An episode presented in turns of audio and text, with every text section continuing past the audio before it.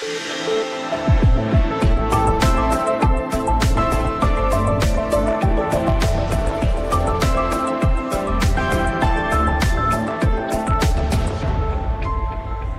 kølig tirsdag aften i november måned har vi samlet vores bakanelker og kørt dem ind på Christiansborg. Og det er jo fordi, at det er kulminationen på 4 ugers, synes jeg, hamrende spændende valgkamp. Og det er ikke blevet mindre spændende efter, at exitpollen kom her kl. 20, fordi vi fik selvfølgelig nogle svar, kan man sige, på, hvordan ser det ud for de forskellige partier. Men vi fik ikke rigtig nogen af de der store svar, som fortæller noget om, hvem skal så være statsminister i Danmark, eller noget. Så det kan man overhovedet ikke læse ud af det. Så det er så spændende, som det kan være. Ja. Og vi slapper lidt af, nyder spændingen nu her, får et par cocktails og hygger os i vores lille valgbar.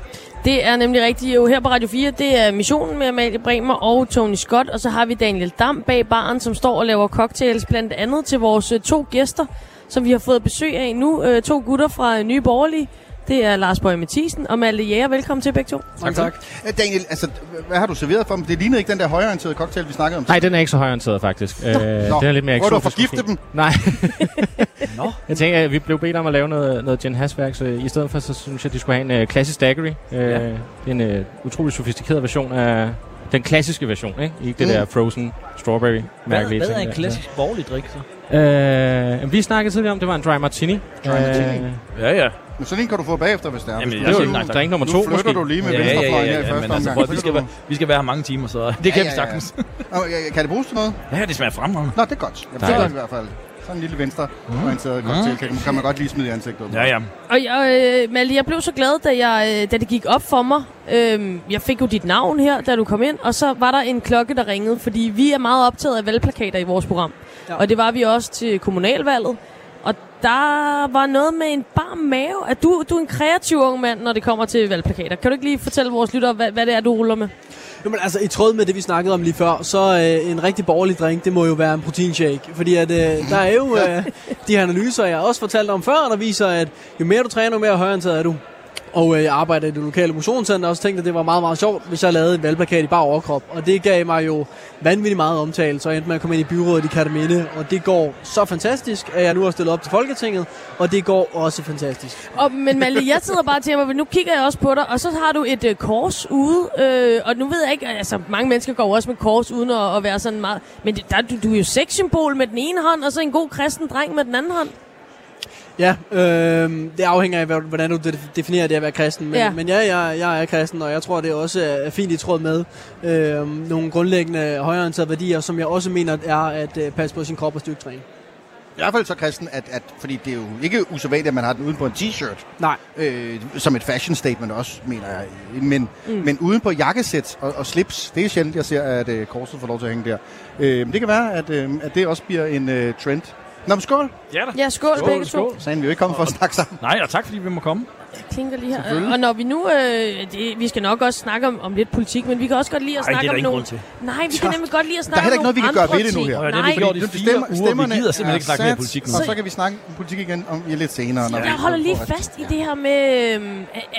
Er det en pligt i Nye Borgerlige, at man skal have vest på? Absolut. Ja. Det er lidt sjov historie, fordi at jeg kører lige sådan her med den. Vi skal bare lige. Men da jeg blev valgt ind, det var i sommer. Det var sommervalg sidste gang. Og da så kom jeg her ind i min t-shirt og min skovmandsskjorte, som jeg nu går i. Og så kunne jeg godt se så Pernille, faktisk også Mette Thyssen, de lavede sådan elevatorblikket ned af mig, og så sagde de, hvad boy, er det der skal have på? Og det er jeg vant til derhjemmefra, det må man ikke selv bestemme. Og så sagde den, ja, men det... Og så skulle jeg så have en jakke på, sådan en flot byjakke, du var på der. Men det var simpelthen så varmt, så jeg kunne simpelthen... Jeg møg svede med sådan en der på. Så tænkte jeg, gud, så gik jeg i panik, hvad gør jeg? Okay, jamen hvad I så nu tager en vest på, så er det sådan... halvvejs nobel og flot og sådan noget ting. Og så gjorde jeg det, og så siden det har bare været mere behageligt, fordi så sveder jeg ikke så meget. Malte, sådan en valgkamp her, hvordan har den været? Nu siger du sidder jo i byrådet, så du har jo gjort dig lidt erfaring, men det her, tænker jeg, det er jo at gå fra Serie 3 og så Superligaen, ikke? Ja. Hvordan har det været?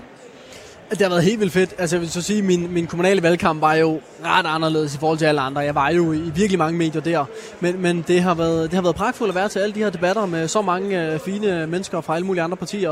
Og det har været så fint. Jeg synes, jeg har fået god medieomtale, og jeg synes, det har været en super god valgkamp. Og det er selvfølgelig presset. Du laver en hel masse ting. Mm. Jeg har arbejdet 24/7, sådan cirka, i den sidste måned. Men det er fedt, og jeg er sgu glad for at føre valgkamp. Lars, nu er der godt nok kommet sådan nogle mails ud omkring, at der ikke skulle være tydelig fuldskab og sådan noget herinde, men du fyrer den af. Der er allerede... vi kan se bunden på din drink. Kan vi byde på noget andet? Du havde lidt lange øjne efter min lyserød. Jamen, jeg siger ikke nej tak. Jeg tænker, vi skulle have den gang i den højreorienterede drink. Ja, fordi, og den drikker man ikke så hurtigt. Ja. Nej. Den er lidt mere... Det man ikke kan se i radioen, det er jo, glassene er ret små. Det er også en sandhed. Det vil jeg sige, der er jo ikke, det er en nipsdrinks, ikke? Mm. Jeg har engang været på et restaurant i Aarhus, så kom den der forret ind der, og så er den så lille, så man sidder der, hvor man overvejer, skal det her i stykker, eller skal man bare tage det en gang med gaflen, ikke? Og det er sådan, ligesom jeg havde med den der drink, skal jeg nippe den over, eller skal jeg bare tage den af en, ikke? Okay, Daniel, der er sådan... Men det smager godt jo. Jeg siger, at alt uden is, det er et shot. Det kan godt være, det er det, vi arbejder efter i dag. Vi er ikke for fine til at give shots i vores bar. Overhovedet ikke. Vi har både tequila og rom og alt muligt. Jeg har pressechancen her ind til 21.30, når Pernille kommer. Det kan man tydeligt mærke på dig. Så derefter, så kan jeg så slappe af og så fest. Jamen, der er 19 minutter tilbage. Ja, lige præcis. Men jeg har lovet, at jeg ikke laver en Henrik Sass.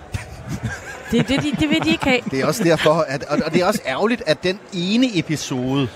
Skal lægge en dæmper på alle fester fremover. Skal lægge en dæmper på hele. Ja. Og vi fik jo sådan en mail, den må I også have fået om det der med beruset og sådan noget. Ja. Det er fint med dem.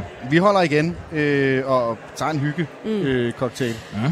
Lars, vi har jo set den her exit poll. Der var jubel nogle steder, fordi de havde rigtig flotte tal. Andre steder var der simpelthen, til min overraskelse, jubel, også selvom de ikke havde super flotte tal.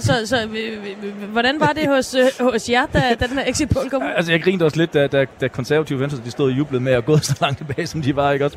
Men dem om det, det vil jeg ikke blande mig i. Altså, vi er oprigtigt glade. Altså, nu er en exit poll, så gav jeg 7 mandater, fra 4 til 7 mandater. Jeg tror, at vi måske, hvis vi er heldige, så er det lige pumpet op til 8 mandater. Og det er en 100% fremgang. Så skal man godt nok være et skarn, hvis man bliver utilfreds. Og især som et lille nyt parti. Vi ved, hvor svært det er at komme i Folketinget. Vi ved, hvor svært det er at blive i Folketinget. Så hvis vi kan fordoble vores mandater, så er jeg virkelig, virkelig stolt. Mm. Det kan jeg godt forstå. Tillykke med det. Skål. Tak. Skål. Og der kom den højreorienterede drink i hånden på Lars Boje. Så må du lige vurdere, om du synes, den har mere sådan... I hvert fald mere spark end den anden, ikke? Åh ja. Den rammer et godt sted. Gør den det? Ja, det gør den. Okay. Malte, en af de her nye mandater, kan det så være dig, eller hvad? Det kan det godt, ja. Det er meget muligt, at vi får et mandat på Fyn, og det afhænger af, hvem der får flest personlige stemmer.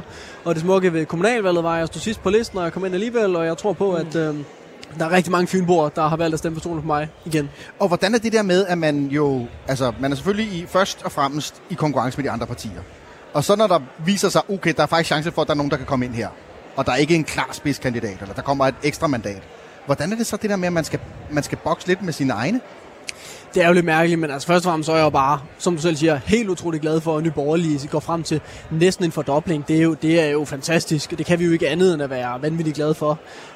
Og så er der selvfølgelig det aspekt, at vi kæmper indbyrdes, men det afhænger af, hvad du mener at kæmper. Fordi at vi kæmper sammen om det samme mål. Ligegyldigt hvem af os der kommer ind, så ved jeg... ind jo. Ja, selvfølgelig vil jeg rigtig gerne ind, men jeg vil gerne ind, fordi jeg gerne vil komme frem med mit budskab.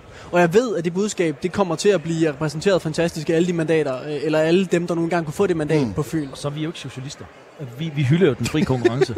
Ja. Altså, vi kan jo godt lide, at du har valgmuligheder, og man konkurrerer indbyrdes. Det synes vi sådan set er sundt. Jeg tror faktisk, socialisterne lige bortviger fra den der regel, om man ikke må konkurrere indbyrdes i valgkamp. Nogle af dem er jo ikke sidestillet. De har jo listet, det vil sige, de ved allerede, hvem der kommer ind. Mm. Altså, der er jo ingen demokrati i det.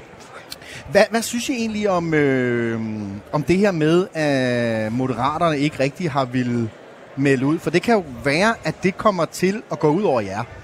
Altså i forhold til indflydelse, tænker jeg. Ja, og uden at skal ødelægge den gode stemning, så synes jeg, det var en elendig valgkamp. Og også dækning fra medierne. Har Malte lige sagt, at det var en god valgkamp? Ja, men det er fra vores side af. Fra mediernes side og generelt set, så har det været en elendig valgkamp. Okay, så Nye Borgerlige har lavet en god valgkamp. vi har lavet en dårlig. Men hvis jeg må prøve sådan, altså jeg ved godt, det skal. Jamen det ved jeg godt, men og det skal ikke være for tungt. Men prøv at høre. Du på din anden drink i den her bar, udtrykker nemlighed. Men jeg kan forklare det på 30 sekunder. Socialdemokratiet stod med problemet først med Pape. Så brugte de halvanden måned på at køre ham ned. Og det her, det handler også om give the devil his due. Altså, man må give Socialdemokratiet, de har skulle være skarpe på den her. Men medierne behøver jo ikke at være det forlængede pressekontor for Socialdemokratiet. Og det er det, de har gjort i den her omgang. De stod med problemet med Pape. Så kører både Socialdemokratiet og medierne benhårdt på Pape halvanden måned. De dummer sig som elendig krisehåndtering og sådan noget andet. Nå, så har Socialdemokratiet et problem. Hvad er det næste? Det er Inger Støjberg. Hun trækker også stemmer over midten. Hvad gør vi der så? Godt, vi opfinder lige pludselig det her koncept med en regering over midten, fordi så er Inger Støjberg ligegyldig, medierne gider ikke at snakke med hende. Og så har hun jo ikke lige regnet med, at Moderaterne kom derop, og så højt op, som de gør. Og det er så blevet til hendes hovedpine nu, så det synes jeg, hun har lidt godt af. Er det virkelig mediebilledet? Altså, du presser direktorerne også lidt for, hvornår de forskellige ting gør. Altså, hun sagde det jo fra starten af valgkampen. Og jeg ved godt, der var Pape allerede med Josh Way i rørte vanden. Der var Pape allerede nede. Prøv at Vammen stod lige herinde i den her sal aften før og sagde, at Socialdemokratiet går til valg på en enpartisregering med Mette Frederiksen i spidsen. 12 timer senere, så går de ud og laver lige præcis det modsatte. Selvfølgelig er det, der spænder taktik. Det skulle være der, lige der, hun får ideen. Da hun hørte, det lyder da åndssvagt. Så undervurderer du. Hører jeg da rigtigt, Lars Boje Mathiesen, at vi er tilbage til den der med medierne og de rævrøde og sådan noget? Fordi så tror jeg da, der er der Mink-sagen, og der er der FE-sagen, og der bliver der også slået på Mette Frederiksen, gør der ikke det? Nej, jeg synes, man har bakket fuldstændig op omkring den valgstrategi, som Socialdemokratiet har lavet. Jeg undrer mig over, hvorfor medierne ikke har taget fat i hver parti og gået deres økonomiske plan efter, og rent faktisk vise danskerne, hvad er konsekvenserne, hvis de her partiers økonomiske plan, og så snakkede om det, diskuterede om det, og holdt partierne op på den økonomiske politik, som de rent faktisk vil føre, som vil påvirke danskerne. Det har der været absolut indtil da, og det allervigtigste spørgsmål i den her valgkamp, det er, hvordan får vi inflationen ned? Ikke hjælpepakker, ikke alle, men hvordan får vi selve inflationen ned? Det er der hverken Socialdemokratiet, Venstre eller Konservative, nogen af dem, som har rakt ud efter magten, Lars Løkke inklusiv, som har kommet med svar på, hvordan vi får inflationen ned. Og men der synes jeg, at medierne, de har svigtet, hvorfor de ikke har holdt dem ansvarlige til det. Lige til sidst at sige, altså I fordoblet, DF... ja, nu skal jeg på med jer her den. DF klarer den, og ser ud som, de kommer ind. Danmarksdemokraterne har fået et flot valg, også et parti, som I kan spejle jer lidt i. Og Socialdemokraterne, de går en lille smule tilbage. Ja, så oppumpet er de jo heller ikke af mediernes jubel. Eller også så er danskerne meget klogere, end hvad danske medier... Det bliver spændende med DF, fordi nu når Morten, han bliver sandsynligvis dømt igen. Så ryger han måske ud af Folketinget. Hvad sker der så? Ja. Altså, det bliver altså også spændende, hvad der sker med dem. Ja, det er noget af en fremtid, der venter i dansk politik. Vi skal først finde ud af, hvem der skal være statsminister i det her land. Det bliver også noget af et moras. Men det er slet ikke sikkert, de har fundet ud af det, før han har nået været i retten. Altså, det her, det kan godt komme til at tage lang tid. Lars Boje Mathiesen, Malte Jæger, begge to fra Nye Borgerlige. Det var tusind tak, fordi I kiggede forbi. Tusind tak for det. Det må sige, det er det bedste radiobesøg, vi har været på indtil videre. Det må vi sige. Og tusind tak for det radiobesøg. Det gør ikke. Det tager vi med. Det gør godt. Sendetiden, den skal forlænges. Ja, men prøv at høre. Jeg er sikker på, at I laver så godt radio, folk vil betale for det.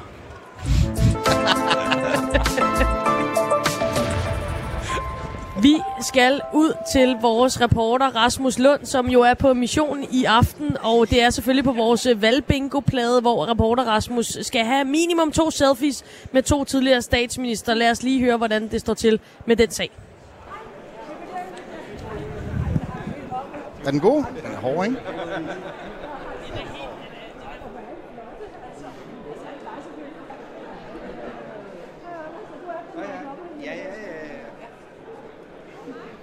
Undskyld, hr. Anders Fogh Rasmussen. Rasmus fra Radio 4.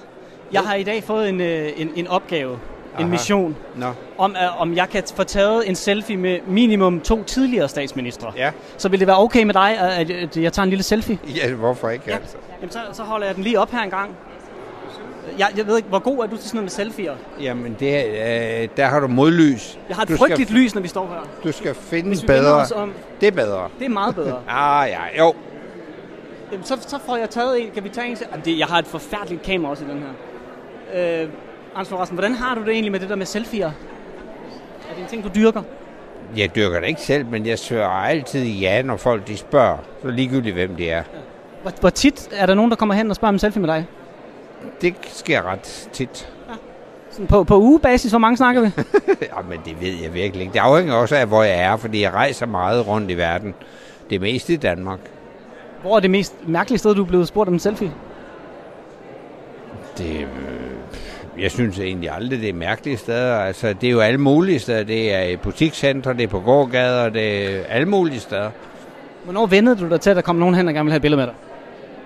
Jamen, det har jo været en del af mit arbejde som politiker altid, at være til rådighed, hvis folk de var interesseret i noget. Nu er det så selfies. Men jeg er ikke sådan en super selfie-man. Det er jeg bestemt ikke. Nej. Men når er det irriterende, at der kommer nogen og spørger? Jamen, det er ikke irriterende. Altså, folk er jo i reglen venlige og fremkommelige. Ligesom du er. Du spørger venligt, om jeg må tage en selfie. Jeg svarer ja. Så er det også det der med, hvordan man sådan ser ud på billedet i dag, ikke? Og du ved, jeg har jo for eksempel taget et dannebrugsflag i mit revers her. Mm. Og det fik jeg jo at vide faktisk i går, at hvis jeg havde været valgtilforordnet, så var jeg blevet bedt om at tage den af. No. Fordi det signalerede så åbenbart Dansk Folkeparti, og jeg så er jeg sådan, er vi virkelig nået dertil, hvor at man ikke må bruge dannebrugsflaget på en dag som i dag? Det er da noget mærkeligt noget, at det ikke må... Jeg synes også, det er noget værd pjat. I øvrigt, så jeg har ikke et badge på i dag, men jeg er i lang tid nu gået med dobbelt Dannebrog og det ukrainske flag, for at vise min solidaritet med det ukrainske folk. Og hvis jeg havde været valgtilforordnet, ville jeg da insistere på at bruge den, ellers så kunne jeg jo ikke være valgtilforordnet. Jeg har det valg. Altså, jeg synes, det ville være lidt pjattet, synes jeg faktisk. Jeg bliver ikke stødt af, at du går med et dannebrugsflag. Tværtimod, jeg synes, det er nydeligt på den der flotte blå baggrund. Det er nemlig det. Jeg har nemlig også et blåt jakkesæt på i dag, så der har vi endnu en del til fælles. Og det er jo så det, man nu kan se på den her selfie. Tusind tak, fordi jeg lige måtte tage et billede sammen med dig. Velkommen.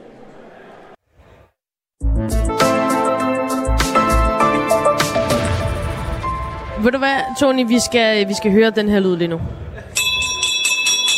Fordi nu har reporter Rasmus allerede kommet i mål med sin mission på bingopladen, som er at få selfies med 2 tidligere statsminister. Så jeg tænker, vi skal buffe den en lille smule op, for han kan ikke gå hjem nu. Nej, han kan godt tage en tredje. Han skal have en tredje. Han kan lave en tredje. Ja, og der vil jeg sige, Løkke er jo også tidligere statsminister. Han må komme ind på et eller andet tidspunkt, måske en Poul Nyrup kunne komme i spil. Og mens at vi sender Rasmus afsted på den, så skal vi lige sige goddag til vores 2 nye gæster her i baren. Det er vores virkelighedskandidater, Steffen og Rasmus. Velkommen, gutter. Tusind tak. Tusind tak. Velkommen i uvirkeligheden, kan man næsten sige. Men nu er I jo inde i boblen. Nu er I jo en del af det der. Sådan altså, jeg siger, murene er tykke. Vi sidder jo faktisk nærmest inde i en mur, kan jeg se. Så ja, vi sidder faktisk. Ja, det er det er en meget tyk mur, vi sidder inde i her. Steffen Larsen, Rasmus Henriksen, for henholdsvis Liberal Alliance, SF, på valg i dag. Vil I ikke starte med at bestille en drink hos Daniel? Fordi nu skal I også lige... Kunne I blive enige om noget? Altså, ja, vi spurgte faktisk til drinks, og vi kunne ikke rigtig få det, vi ville have. Men altså, der er jo heller ikke fadøl i baren, og det må vi sige sådan et par virkelig... Jeg har flaskøl, hvis der er flaskøl. Man kan have fået en kold øl. Så kunne jeg faktisk godt bare klare en flaskøl. Altså, hvis du har en gin tonic, det er fint til mig. Altså, en gin tonic vil jeg også gerne have, men en flaskøl til en gin tonic, det matcher meget. Du får en flaskøl. Skal vi nøjes? Nej, sgu ikke i aften. Ej, det skal vi ikke. Det skal vi ikke. Jeg havde med mig fortjent det med alt det knokleri, jeg har gang i. Vi skal tale meget mere. Der er en bonfire, og så kommer der en gin tonic og sådan der. Med Steffen og Rasmus lige om lidt, men først så skal vi lige ud til Magnus Heunicke, som også har været forbi en af vores reporter om den her exit poll, som altså vi har fundet frem til i løbet af den sidste times tid. Jeg står herinde sammen med Magnus Heunicke, og nu er det jo noget tid siden, vi har fået den første exit poll, men hvordan er stemningen hos dig? Ja, men ved du hvad, den er ikke rigtig afklaret endnu, fordi det er simpelthen så tæt. Og det var jo, altså det er sådan set jo også det, som målingerne jo har vist, at det kan blive meget, meget tæt, og det ser åbenbart sådan ud. Så jeg synes også, man må sige, at det vi har sagt fra starten af, lad os nu se om vi kan få lavet en regering over midten, hvor vi tager ansvar sammen. Jeg synes i hvert fald, man må sige, at det er jo ikke sådan, at der er en blok, der har vundet fuldstændig klart, og derfor så synes jeg, det må være, vi skal afprøve den mulighed. Det ser jo ud til, at Løkke han får de afgørende mandater, som det ser ud nu.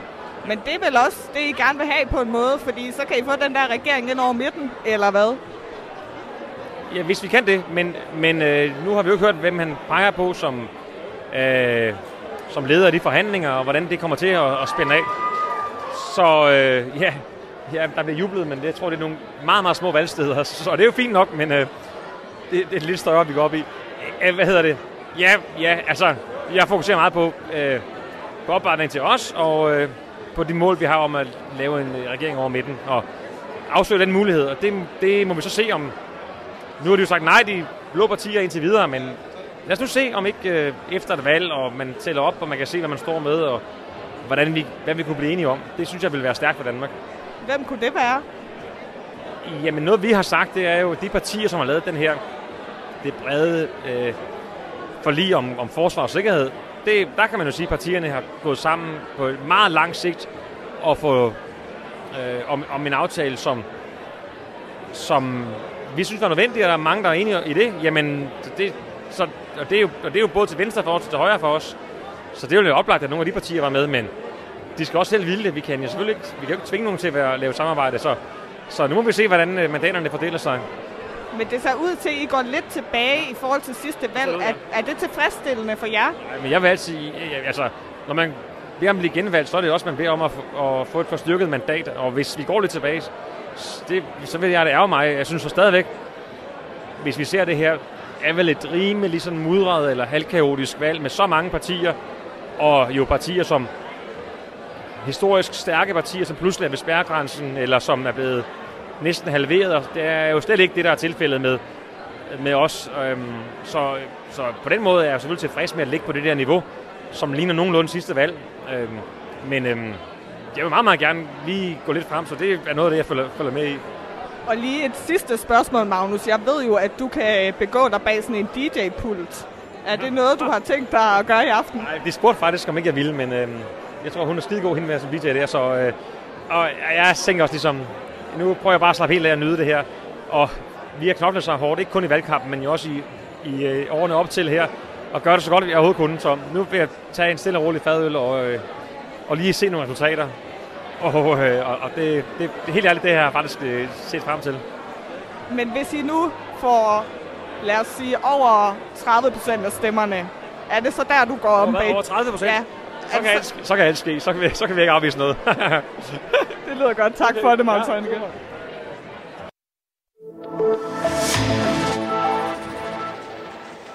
Vi er tilbage i valgbaren her. Ja, over 30%, Magnus Heunicke. Det kunne han næsten ikke. Det kunne han ikke. Så bliver jeg bare skør. Valgbaren er up and running, og det er den især lige nu, fordi vi har fået fint besøg af vores to virkelighedskandidater, Steffen Larsen, Liberal Alliance, Rasmus Henriksen, SF. Gutter, I sidder begge to på telefonen, og det er jo fordi, jeg går ud fra, at de er on fire med resultater, exit polls, alt muligt. Rasmus, hvad er det, der fylder for dig lige nu? Altså, jeg er jo mega glad over det der gode resultat, både vi SF har fået, og så... Jeg er også lidt glad på Steffens vegne, at det er gået så godt for Liberal Alliance. Altså, selvom vi tilhører modsatte folk, kan man jo godt have sympati for hinanden. Og Steffen er en dejlig mand, så jeg er glad for, at det ser ud til, at han kommer ind. Ja, tusind tak, Rasmus. Og jeg må sige, at hvis der er nogen i... Skal den der lidt længere ned mod munden? Der, sådan der. Hvis der er nogen i omegnen fra SF, jeg synes, der skal komme ind. Nu har jeg været i debat med en del af dine kollegaer, og jeg vil sige... Ja, de var håbløse. Nej, på det personlige plan synes jeg meget bedre om Rasmus. Han er noget mere... han er knap så firkantet et menneske, og noget mere... Noget mere et helt og formstøbt menneske, synes jeg, end nogle af de andre. Nogle af de andre, det er lidt nogle partisoldater, der bare har travlt med at skælde ud på alle andre partier. Det er ikke min fornemmelse af Rasmus. Rasmus er mere konstruktiv, og jeg kan godt lide konstruktive, positive mennesker, og det er klart, hvad Rasmus han indgyder i mig, det er, at han er et konstruktivt menneske. Det kan godt være, at vi er uenige om vejen hen til et bedre samfund, men han er et konstruktivt menneske, og det har jeg respekt for. Ja, og Rasmus siger, jamen det er jo gået pænt for SF, og det samme, plus, Steffen kunne jo godt sige, for LA. Det må sige, den exit poll, vi fik der på 9%. Ja, hvem var du sammen med for det? Der var jeg nede til LA's valgfest, ja. Og taget løftede sig lige en lille smule. Var der mange, der dabbede i dag i TikTok-partiet? Der var ingen dabs. Nej, okay. På det tidspunkt. Der var sådan mere springende jubel, folk der hoppede og dansede og sådan noget, og folk der bare klappede og begyndte at råbe øl. Der var en god chance lige der, kunne jeg mærke i lokalet. Var Vandopslag til stede der? Det var han ikke endnu, nej. Og det er ikke fordi, det skal handle om jeres tøj lige nu, men jeg synes jo også, at jeres tøj repræsenterer, at det er en stor dag. I er begge to velklædte i dag. Rasmus, hvad er det for en følelse, du sidder med på sådan en valgaften? Du mener ikke, at mit arbejdstøj er velklædt? Jeg har jo set dine valgplakater, fordi jeg var ude og køre på Vestegnen, og der kunne jeg jo se dig i dit skriggule arbejdstøj på nogle af plakaten. Der står du også godt ud, men du ser også godt ud i dag. Tak. Jo, men altså, det er jo en fest. Altså, det er måske lidt for man bruger det rigtig meget, men det er jo sådan demokratiets festdag, og man kan jo se alle folk henne. Altså, der er jo en glæde. Der er også nogen, der er selvfølgelig alle ked af det i dag, og det er jo træls for dem, kan man sige.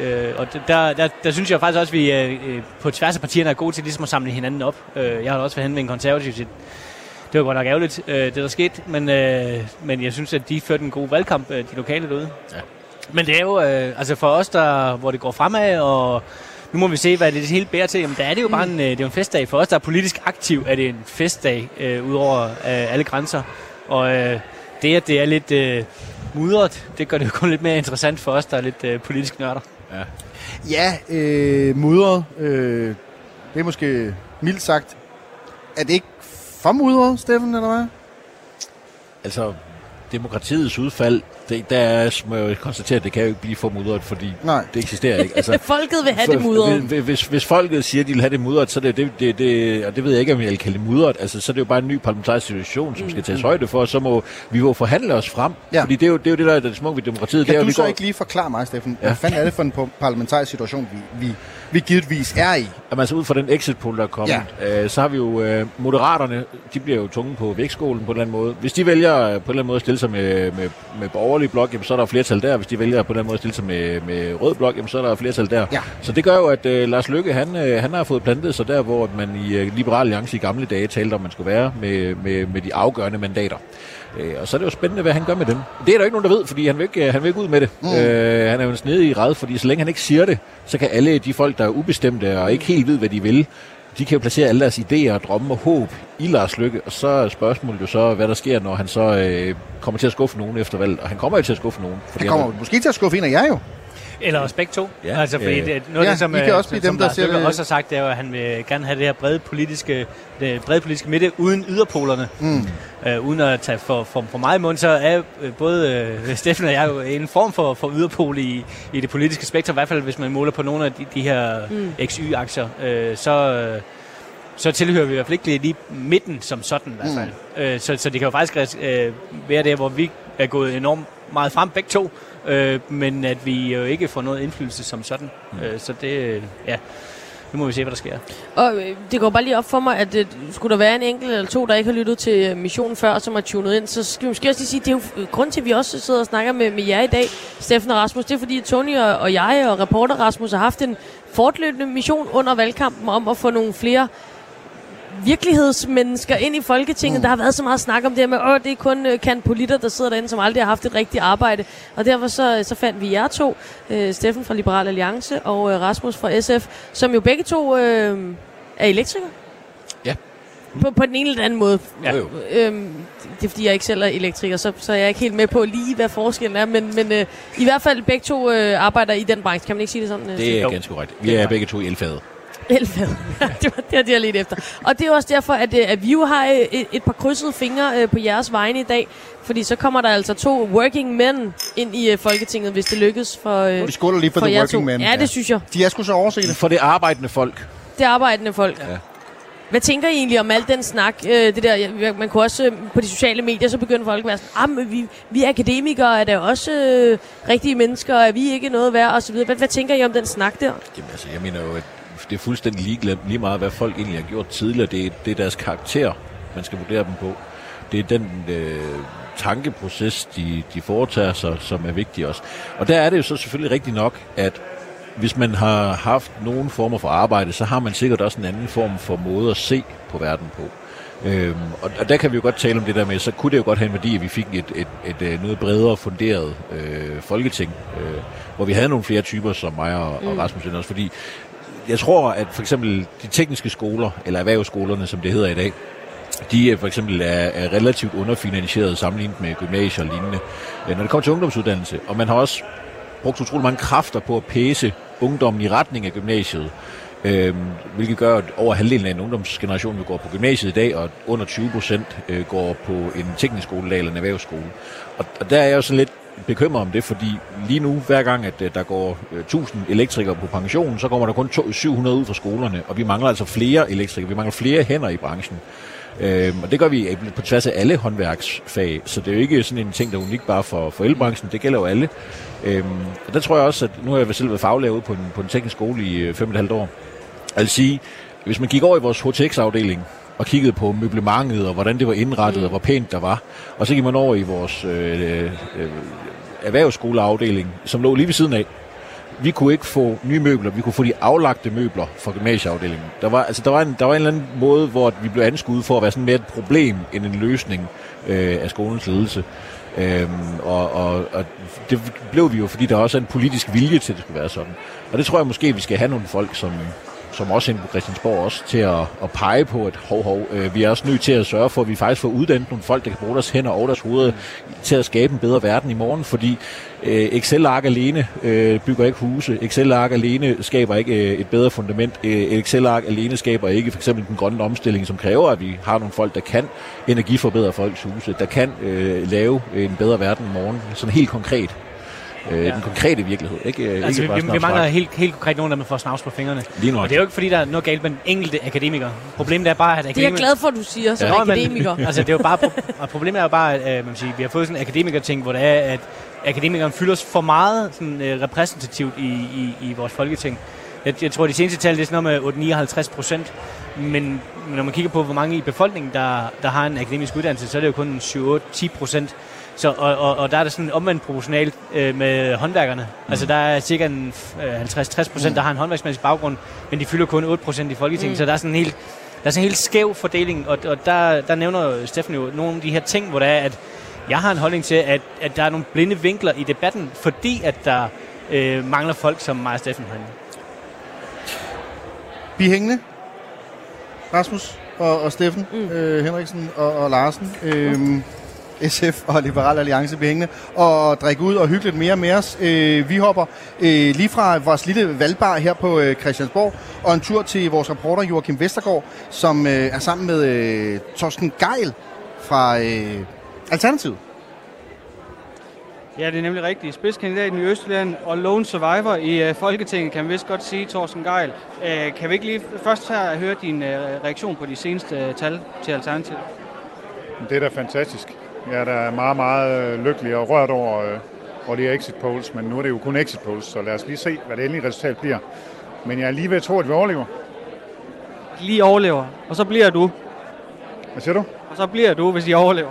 Ja, det kræver selvfølgelig at blive valgt ind i Østjylland, men det vil jeg håbe. Altså, jeg håber, vi overlever, og vi får noget kampkraft til at lave masser af grøn og progressiv politik, og få dansk klimapolitik tilbage på sporet.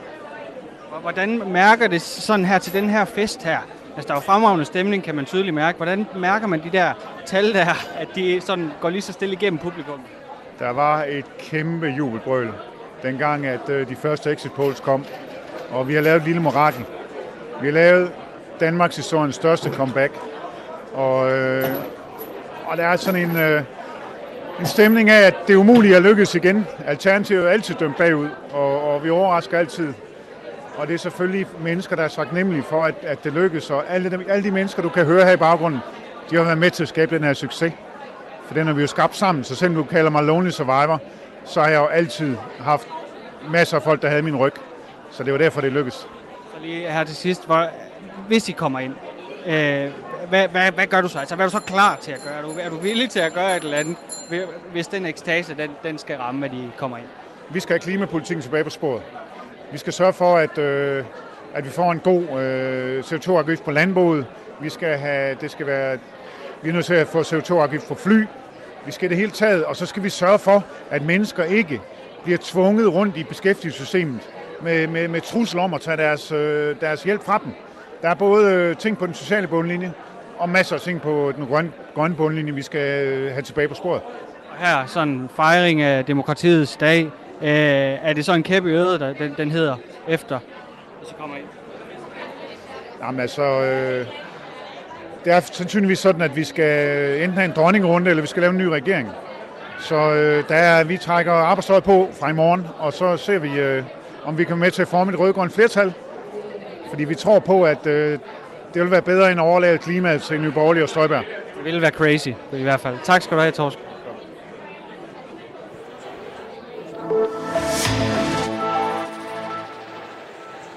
Ja, direkte fra Alternativets valgfest, som jo er et med tilsyneladende at være en fest. Det har lang tid set ud som om, at det godt kunne blive lidt en dødbid, og man ikke havde lyst til at være med til. Så er vi tilbage til vores egen lille fest, hvor at Steffen Larsen fra Liberal Alliance og Rasmus Henriksen, altså fra SF, begge opstillet i Københavns Omegns Storkreds, sidder her og hygger lidt, inden at vi sender dem videre ud i valgnatten til, hvad der forhåbentlig for dem begge to bliver en succesfuld aften. Det, som vi venter på lige nu, er en prognose. Så bliver lidt klogere på, jamen altså, så går vi fra poll og til rigtige optalte stemmer, og bliver lidt klogere på, hvilken vej af vinden den blæser. Der har været så meget snak, Steffen, tænker jeg, om det her med valgalderen også. Altså ikke været et stort tema i valgkampen, men dog alligevel noget, der er blevet nævnt nogle gange. Altså, er det en ting, I kommer til at arbejde for her de næste par år, i forhold til, hvor populære I er? Hos unge mennesker, altså hvor jeg mener bare, hvis det var en 16-årsvalg, eller så ville det jo ikke være en bagdel for jer. Nej, men det altså hør. Jeg har sådan en helt fastholdt omkring det der med, at myndighedsalderen og valgretsalderen skal følges ad. Ja. Mm-hmm. Og der er mange SF'ere blandt andet. Nu ved jeg ikke, hvordan din holdning er præcis til det, men jeg har været i debat med en del SF'ere her under valget, som blandt andet har snakket om ude på gymnasierne, vi skal have valgretsalderen til 16. Mm. Og hver gang må jeg så sige, det er sjovt, at den samme SF'er, som lige har stået og programmeret, at alkohol først skal kunne købes, når man er 18. Cigaretter ikke må købes, før man er 18. Og du må ikke gå i solarie, før du er 18. Og den ene eller anden ting skal være forbudt, indtil du er 18. Mm. Men så lige pludselig valgretsalderen, kan vi godt sænke. Altså, hvornår bliver man myndig, er jo spørgsmålet. Ja. Jeg mener, myndighedsalder på 18 år, den er fornuftig, den lader til at fungere meget godt, som den er nu. Og så synes jeg ikke, den behøver man ikke sænke. Særligt ikke folk, der gerne vil sænke den. Det er de samme mennesker, der står og siger, at du skal være ældre, før du må noget som helst. Og faktisk nærmest er kommet med forslag om, at cigaretter skal være helt forbudt. Altså, der er mange ting, som sådan kan undre en der, at nogle ting, det skal skubbes op til 18, men lige valgretsalderen, den kan vi godt trække ned. Mm. Det virker for mig en kende mistænkeligt, at det, når det hænger sådan. Rasmus, vil du gerne for... Nej, kommer der en prognose nu? Åh. Oh. Ja, der er kommet en prognose fra DR, og det er jo... Okay, nu bliver det rigtig spændende. Egentlig en prognose, som er godt nyt for den blå del af partierne. Nu ser det ud til, at det rene røde... del af Folketinget står til 80, de blå 79, og så igen Moderaterne med de afgørende mandater på 16.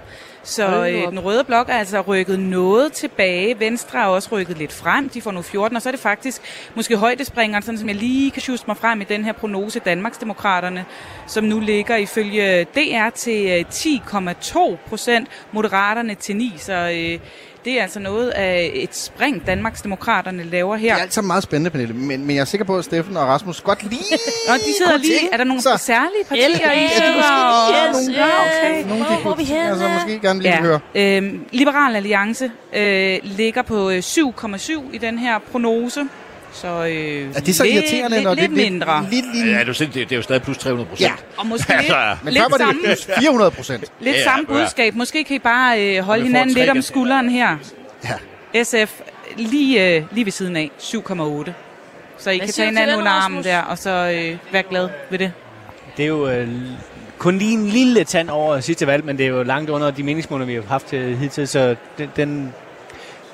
den er ikke så sjov som den exit-poll, vi fik lige før. Nej. Men det er jo stadigvæk et valg, hvor vi er gået frem, så det er jo det er sådan set rigtig godt. Det er rigtig godt. Jamen, fantastisk. Tak skal I have for besøget. Og Steffen, jeg kunne se, der blev hævet i dig. Jamen, det er ikke engang dem. De vil bare høre, om jeg også har tid til at interviewe med dem. Ja, det ved jeg. Det er min gamle kollega, men det har jeg ikke engang. Jeg vil da sige, hvis det var, du kunne give mig et par minutter, så må du gerne. Ja, men jeg er desværre nødt til at smutte helt, for jeg skal faktisk ned til en valgfest og holde en lille tale for nogle af mine frivillige. Nå, hvor hyggeligt. Hvad skal du sige? Tusind tak. Tusind tak. Og så tror jeg, jeg sætter nok lidt flere ord på der, og lidt mere følelse, men, ja. Men jeg skal faktisk ned bare takke en helvedes masse folk, der har gjort et kæmpe arbejde for mig. Og så derfra, så tror jeg, jeg skal kysse min hustru og se, hvordan valgaften den går. Du skal ikke til sådan en liberal... jo, vi er til valgfest. Okay. Det skal jeg ned til. Det er det samme sted. Okay. Så, hvad med dig, Rasmus? Hvad er planerne for resten af aftenen? Jamen, jeg skal hjem til nogle af mine frivillige, ja. Og være sammen med dem, og så håber jeg, at min kone kommer forbi på et tidspunkt, når hun er færdig med at tælle stemmer op. Det kan hun jo være, hun... Ja, det kan være, hun... Arh, så kan det gå helt galt. Nej, og det kan være, hun lige kigger lidt i bunkerne, så se, hvordan det står til. Ja. Så det håber, der får en lille prognose der. Fantastisk. Stærkt. Jamen, tusind tak for besøget her i Valgbaren. I er velkommen til at blive hængende og drikke ud, og ellers så diffunderer I bare afsted, når I skal det. Men Pernille, jeg vil bare lige lupe dig lidt mere ind med de her tal. Jeg tænker, du måske har lige en lille smule mere overblik siden sidst. Hvad slår ud for dig i den her prognose? Jamen, jeg vil bare lige skynde mig at sige, at der også er en valgprognose på vej fra TV2 lige om lidt, så den holder vi også øje med. Men altså, hvis jeg ellers lige skal dvæle lidt ved noget af det, så er det også værd at bemærke, at Socialdemokraterne står lidt bedre i den nye valgprognose, end de gjorde i exitpollen. De står til 26,3% af stemmerne, så selvom det gik lidt tilbage for den røde blok, så kan de jo være glade for, at det går lidt frem for dem. Og så er det jo nok også værd at hæfte sig ved, at både Alternativet og Dansk Folkeparti endnu en gang ligger over spærregrænsen, mens endnu en gang også, at Frie Grønne og Kristendemokraterne ikke kommer over spærregrænsen ifølge den her exit poll. Og så er den altså også træls ny læsning for Radikale, der er helt nede og runde de 3,4% i den her valgprognose. Konservative også 5,3%, så det ser også svært ud for dem stadig. Det tror jeg sådan er de mest markante. Og så som sagt, så holder jeg altså lige skarpt øje med konkurrencekanalen her på TV2, fordi der er altså også en prognose på vej, så må vi se, om de er enige i hvad DR er kommet frem til. Så er der altså alligevel rimelig markante forskydninger her, og det ser måske lidt sværere ud med det rene røde flertal. Det ser altså ud til, at det er Lars Løkke, der er manden i midten. Hvor er jeg glad for, at du sidder og er talknuser for os, Pernille, fordi hold da op, man skal holde tungen lige i munden. Thomas Larsen, du er også hoppet til mikrofonen. Hvad griber du fat i alle de her tal, som Pernille hun fortæller os? Og jeg skal jo lige sige, nu hører vi for tredje gang en form for jubelbrøl herinde på Christiansborg. Der er et eller andet sted i hvert fald, de er glade for det her. Hvor kunne det for eksempel være? Det kunne jo for eksempel være hos Danmarksdemokraterne, som jo simpelthen kommer bragende ind i Folketinget. Det er et fænomenalt valg, de får. Men det, der jo tegner sig et mere og mere klart billede af, det er nok, at vi er vidne til et virkelig historisk folketingsvalg, altså hvor de her sammenligninger med jordskredsvalget tilbage i 70'erne faktisk giver god mening, fordi der bliver virkelig møbleret rundt på Christiansborg, og måske allerkraftigst i forhold til Blå Blok, som vi har talt om. Altså det er jo helt vildt at se, hvordan Venstre faktisk får en enorm øretæve af vælgerne, står til at miste i omegnen af 18 folketingsmedlemmer. De konservative, der kollapser som parti, DF, der kun lige akkurat klarer spærregrænsen, og så i virkeligheden en stribe nye partier, der brager frem. Vi har nævnt Danmarksdemokraterne, ikke? Men altså også Liberal Alliance, som står forrygende.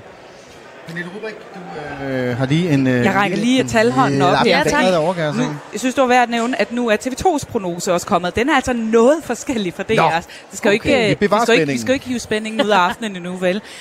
Den giver altså den røde blok 87 mandater, så det er jo det helt omvendte billede. Det vil jo sige, at med de 3 nordatlantiske, så er der jo faktisk et rødt flertal ifølge den her prognose. Så er der den blå blok 72, og så igen 16 til Moderaterne, så det kan de sådan være nogenlunde enige om. Og når jeg lige sådan bladrer ned igennem, så er at det samme billede for Socialdemokratiet, som står til de der 26%, så er jo faktisk noget, de må være ganske godt tilfredse med. Til gengæld har de slet ikke målt Danmarks Demokraterne lige så højt her. Det ligger på, nu skal vi se her, 7,9%. Stadig Moderaterne som det tredje største parti med 8,9%. Og så skal vi lige selvfølgelig tjekke dem ved spærregrænsen også, og det er altså det samme billede med både Alternativet og Dansk Folkeparti over spærregrænsen. Så det er for tidligt at kalde den, venner. Jeg bliver nødt til at stille det dumme spørgsmål, og det gør jeg bare på vegne af, at skulle der sidde en enkelt derude, som sidder og brænder ind med det samme, så vil jeg ikke stille det her spørgsmål. Hvorfor er der så stor forskel på de her to?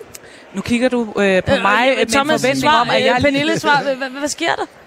Altså, der har jeg ikke nok indsigt i de maskiner, de hver især har bygget, og hvordan og hvorledes. Og der har Thomas måske været her lidt længere tid, så jeg kaster bare den der... Det er jo groft sagt, fordi det er jo nogle computermodeller, som de sidder og bygger, og der er nogle forskel. Men det, vi roligt kan slå fast her, ikke, det er, at det er faktisk ikke spor godt, at der er så stor forskel, fordi så er der altså nogen, der regner forkert her. Jeg skal så sige, det er ikke første gang, vi har været vidne til det. Vi har også ved tidligere valg simpelthen stået og set ind i to forskellige resultater.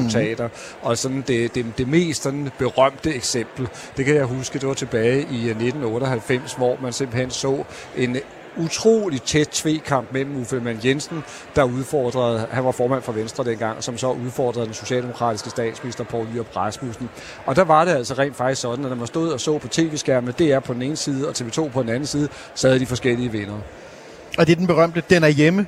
Det var faktisk den valgkamp, ja, præcis. Hvor, ja, fuldstændig. Og det var den så ikke. Uffe Ellemann, han kommer til at melde lidt tidligt ud i forhold til valgsejren, og det er også... På forsiden af Ekstrabladet. Ja, det er der mange, der har lært af siden klog og skade, og der hører man jo tit, at man ikke lige vil lave en Uffe i den sammenhæng og skride for hurtigt frem, selvom man jo godt kan blive grebet af stemningen.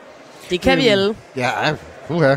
Jeg prøver at lade være, men jeg ved ikke, om det lykkes mig. Jeg skal lige have en gin og tonic til, den, fordi... Når du siger en til på den måde, så indikerer du, at det bliver din sidste for aftenen. Og der tror jeg lidt, du igen kommer til at lave en for bombastisk udmelding, hvis skulle vi snakke Ellemann-Jensen. Det ved jeg ikke. Det kunne godt være, han skal have noget andet end gin og tonic. Ja, det er selvfølgelig sandt. Eller sådan, hvad var der i den der Paloma der? Paloma, der har man noget grapefrugt-sodavand. Nej, det prøver vi lige. Det lyder frisk. Det ikke for stærk. Og nej, mens du laver de den dag, så gør vi lige plads til Sofie Løhde. Hej Sofie. Hej Sofie, vil du sidde der? Slå dig ned. Jamen så take a load off, som man siger. Og der kommer et headset til dig der. Og Sofie, jeg har lige bestilt en drink. Du har bestilt en drink? Jeg har bestilt en Paloma fra den her. Som er sådan en... Rigtig god. En lidt grebet. Der er sådan lidt grebfrugt og tequila. Vi har også espresso martini. Det lyder lidt for stærkt til, at jeg skal holde. Jeg vil sige, jeg er ikke til det stærke. Og jeg har taget den her. Jeg har også tidligere drukket en White Russian. Et eller andet med meget lidt alkohol. Kan man lave en mild en? En mild til mig og en mild til Sofie. Mild på mild. Med mild. 2 mild. Godt.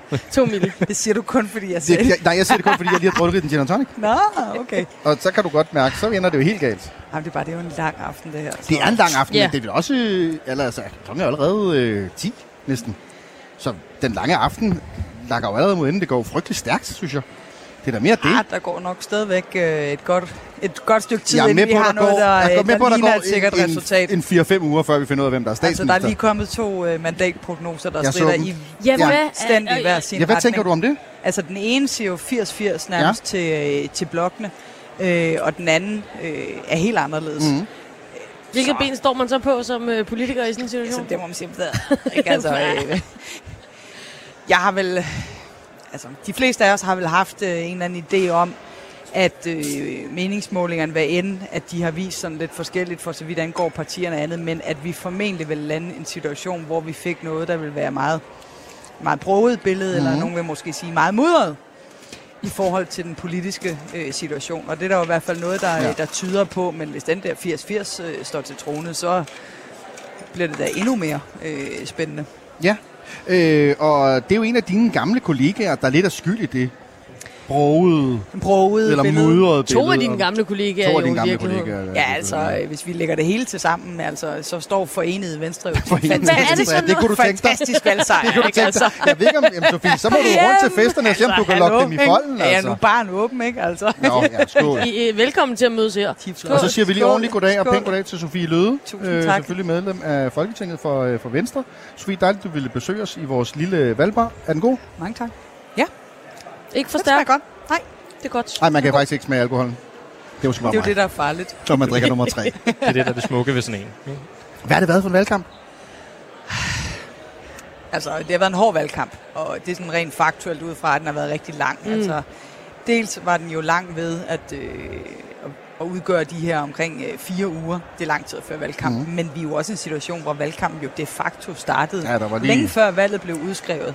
Og det betyder bare, at jeg synes, at man er ved at være godt brugt, og man begynder at føle sig en lille smule grå indeni, fordi at man har ikke rigtig mere nu, at batterierne er blevet genopladt tilpas mange gange. Du ser da frisk ud. Jeg synes, at du har en brun, flot tank. Er du blevet lidt spraymatet til i aften? Eller? Har du lavet en brush for venner? Du ser træt ud, ved at sige. Det er lidt sol, man får at være ude på gaden. Når man er ude på gaden, det har været fantastisk. Det må man jo sige. Det kunne godt have været vildt koldt jo. Altså. Men du siger jo det her med hård, fordi en lang valgkamp. Men vi har faktisk også haft nogle gæster her, som sagde, at de synes, det havde været en ikke hård valgkamp på den måde. Der var blevet talt meget politik, og der havde også været sådan en god respekt iblandt, når I havde mødtes derude og sådan noget. Fra din stol, hvad tænker du om det? Altså, jeg synes helt ærligt, at der ikke har været diskuteret ret meget politik. Okay. Jeg synes, det har været en valgkamp, der jo har handlet, og det er næsten jo det nærmeste tragikomiske, at Lars Løkke har gået hele tiden og sagt, at det skal handle om noget og ikke om nogen. Altså, er der noget, der handler om, så er det om nogle og ikke om noget. Og det synes jeg har været ærgerligt, fordi alle de store og væsentlige problemer, som Danmark står for at vende, det er vores sundhedsvæsen, psykiatrien, ældreplejen, situationen i forhold til dansk økonomi, behovet for at gennemføre reformer, så vi ikke bare sidder og tager på tidligere tiders reformer, der har gjort, at vi har en sund økonomi i Danmark. Alt det har der jo kun været diskuteret på sådan et ekstremt overfladisk niveau. Der er jo aldrig nogensinde sådan rigtig blevet krasset i lakken. Og det synes der jeg savnet.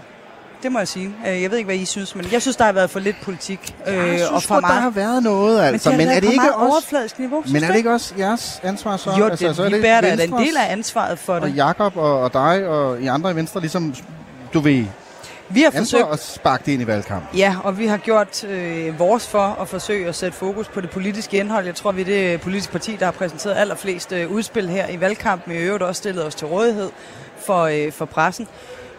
Men jeg synes, der har været for lidt fokus på det, og så har det været tydeligt at se, og Socialdemokratiet har ført en eller anden strategi, hvor de har sagt til Mette Frederiksen, du skal bare smile hele valgkampen igennem, og så holder vi nogle hyggelige møder. Så holder vi nogle hyggelige møder rundt omkring, hvor vi skærmer dig for pressen, og så samtidig sender vi alle ministerne ud og går i frådende angreb på Venstre og på Moderaterne og andet. Og det er jo for mig også vidnesbyrd om, at de lykkedes bedre så med deres strategi, eller hvad? Det er i hvert fald lykkes dem, tror jeg, for nogens vedkommende at give danskerne et billede af en eller anden forestilling omkring, at hele det, at Mette Frederiksen den ene dag siger, det vigtigste for hende, det er, at den socialdemokratiske etpartiregering fortsætter. Forefter hun vender på en tallerken, og lige pludselig så er det vigtigste med en bred regering over midten. Men det pudsige var jo, at det tidspunkt, det var vigtigt på, det var, da meningsmålingerne svigtede, og hun kunne se, hun kunne ikke køre den hjem alene, og ergo var det forbi. Men Sofie, det er jo de andre. Altså, du ved, er det ikke, nu har vi det her vindue, hvor at alle har jo stemt, og nu venter vi på et resultat. Du ved, så kunne man jo godt have lidt sindrensagelse. Fordi og det er også derfor, jeg siger, hvis jeg skal se internt hos os, vi har forsøgt at sætte fokus på det politiske indhold. Men når jeg samtidig sidder og siger, at vi har diskuteret for lidt politik, så er vi jo heller ikke lykkes med det. Jamen, det er det. Fordi I ser ud som om, I går 10% tilbage. Altså det der spark lige. Nu skal vi lige have de endelige tal og lade være med at lade exit polls og andet. Okay, så nu tæller ikke. Okay. Jamen, jeg sidder ikke og siger, at vi kommer brager ind med et eller andet. Nej, vi er ærlige her i baren. Vi er ærlige her i baren. Man må gerne være skuffet. Venstre kommer til at gå tilbage. Ja, det gør vi. Markant. Og dermed vil vi selvfølgelig gerne, derfor vil vi selvfølgelig gerne have haft et bedre resultat. Men omvendt, så tror jeg ikke, det er nogen hemmelighed for nogen lyttere, at vi har været igennem, må man sige, 3 meget, meget hårde og turbulente år internt, hvor vi også har været banket væsentligt lavere ned i meningsmålingerne, og hvor vi jo stille og roligt er kommet op igen. Ikke på et niveau, hvor jeg sidder og siger, så giver jeg sgu lige en omgang i baren, alt er godt, men på et niveau, hvor jeg håber, vi kan få et fint valgresultat, og dermed er jeg jo også sådan rimelig fortrøstningsfuld. Du behøver ikke give en omgang, Sofie, for det gør vi. Rudbæk, Pernille herovre, har noget. Har du, fordi vi, der er forvirring om de her sådan, prognoser. Nu kan vi måske få et lille smil på Sofie Løhdes læber her. Okay. I hvert fald, så viser det sig. Der var jo det her billede af prognoserne, der stak i hver deres retning. Nu begynder de altså at ligne hinanden lidt mere, og det er så TV2, der har justeret lidt på deres tal, sådan, så ifølge deres prognose, så siger den nu 82 til den røde blok, 78 til den blå blok og 15 i midten. Mm. Så altså tættere på den meget her 80-80 end det her næsten røde flertal, som der var ved at tegne sig før. Nå, hvad siger du det? Kunne du hjælpe lidt? Interessant. Hvis nu jeg bliver siddende, din kropsholdning ændrede sig helt. Ej, jeg er nu rimelig glad i forvejen. Altså helt ærligt. Det er jo sådan en aften her, hvor at efter man bare har knoklet en vis bagdel ud af bukserne og andet, så uanset hvad, så fejrer man jo aftenen ved, at man nu kan være sammen med nogle af alle de mennesker, der bare har ydet en fantastisk indsats. Altså, demokratiets festaften skal vi huske, uanset politisk parti. Det glemmer vi aldrig. Kan ikke lade sig gøre, hvis det var, at vi ikke havde de tusindvis af frivillige. Nu skal du tage en tår den her gang, for du nipper. Jamen nipper, jeg skal holde længe. Fanden, det er jo ikke... Altså, det er en fed aften, men omvendt næverne sidder også sådan lidt uden på tøjet, og man tænker, Men hvordan sælger man 14% som en succes? 14% er ikke en succes. Nej, det så det gør man til det ikke? Nej, men skal vi ikke nu lige se, hvad vi lander på? Men selvfølgelig, altså du får ikke mig til at sige, at så går jeg ind og er en eller anden jubeloptimist og siger, hold kæft, det er godt gået. Altså 14%, det var en kæmpe sejr for Venstre. Frie Grønne jublede, selvom de ikke var over spærregrænsen, så it can be done, vil jeg sige. Ja. Jamen, jeg husker valget for 3 år siden. Der havnede Venstre, heldigvis for det, og 7-9-13 på et væsentligt bedre resultat, end det, som exit polls og andre også lagde os til. Så lad os lige se tiden an. 14%, det er for lavt. Mit parti med potentiale. Der er plads til mange flere i Venstres gruppeværelse. Der bliver altså hævet ja-hatte ned fra hylderne. Sofie Løhde, tusind tak for besøget. Du skal videre ud i aften. Den er lang, som du siger. Og vi skal på nyheder her på Radio 4. Tak fordi jeg måtte komme, og tak for det. Det var hyggeligt. Du er velkommen til at tage den med videre. Det er en to-go-drink, simpelthen. Det kan det være, hvis du ønsker det. Sofie Løhde, tusind tak for besøget. Vi skal have nyheder her på Radio 4, som sagt. Og det er Henrik Møring, der står for dem. Take it away.